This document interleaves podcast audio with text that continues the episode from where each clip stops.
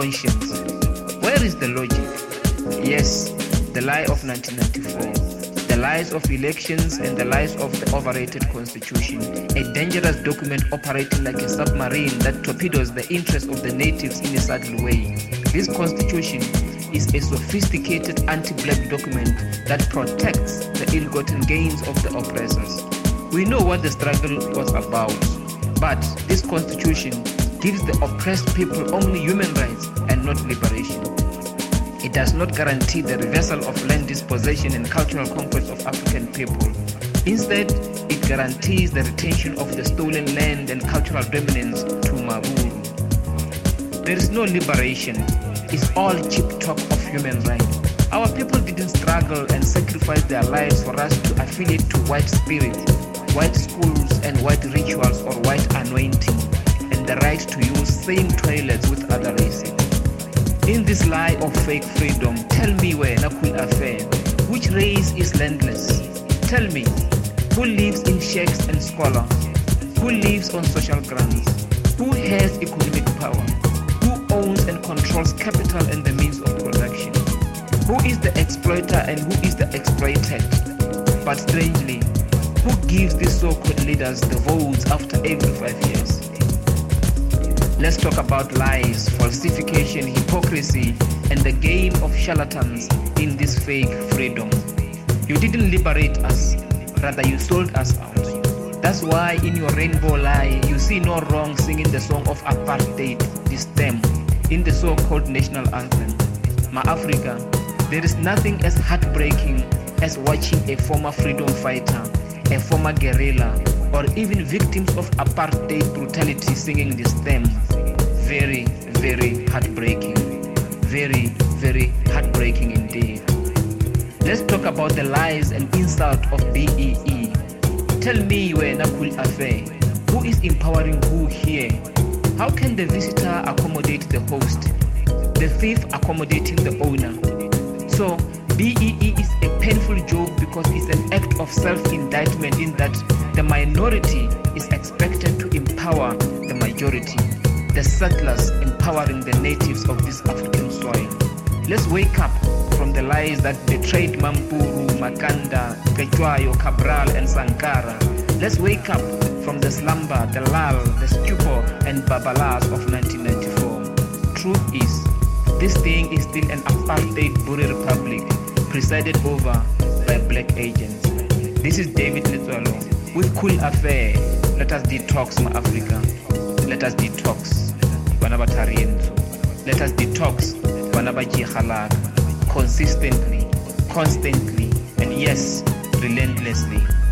Lies, lies, lies. Maka, Leshanu. Let us talk about falsification. Let us talk about fabrication. Let us talk about deceit. Yes, let's talk about this game of charlatans. Ma Afrique. Let us detox.